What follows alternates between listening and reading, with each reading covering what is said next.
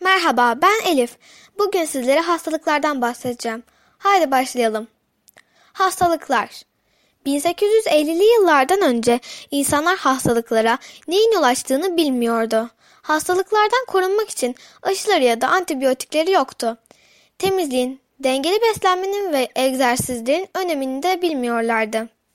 Mikrop kıramı modern tıbbın temelini oluşturur. Hastalıkların büyük bölümüne yol açan şeyin gözle görülemeyecek kadar küçük canlılar, mikroplar olduğunu söyler. Bunu ilk olarak 1546'da İtalyan doktor Girolamo Francastro ortaya atmıştı. 1800'lü yılların sonunda Fransız Louis Pasteur ile Alman Robert Koch bu kuramı bilimsel olarak kanıtladılar. Koç şarbona ve vereme yol açan bakterileri saptayan ilk isimdi. Aşıların çoğu ölü ya da zayıflatılmış mikroplardan oluşur. Bedenimiz bunları kolayca alt ederken normal mikroplara karşı güçlenir, bağışıklık geliştirir. Bazı hastalıklara mikroplar değil, yetersiz beslenme yol açar. Örneğin uzun süre yeteri kadar C vitamini almayan biri iskorbut hastalığına yakalanabilir.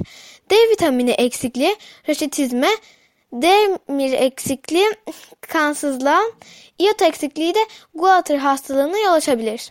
Sağlıklı kalmak için mikroplardan korunmak kadar dengeli beslenmeye de dikkat etmek gerekir. Beyaz kan hücreleri bakterilerden yüzlerce kat, virüslerden de binlerce kat daha büyüktür.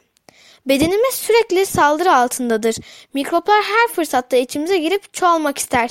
Ne şanslıyız ki bizi koruyan çok güçlü bir bağışıklık sistemimiz var. Derimiz, gözlerimizin yüzeyi, burnumuzun içi, ağzımız, gırtlağımız ve midemiz mikropların bedenimize girmesine izin vermez.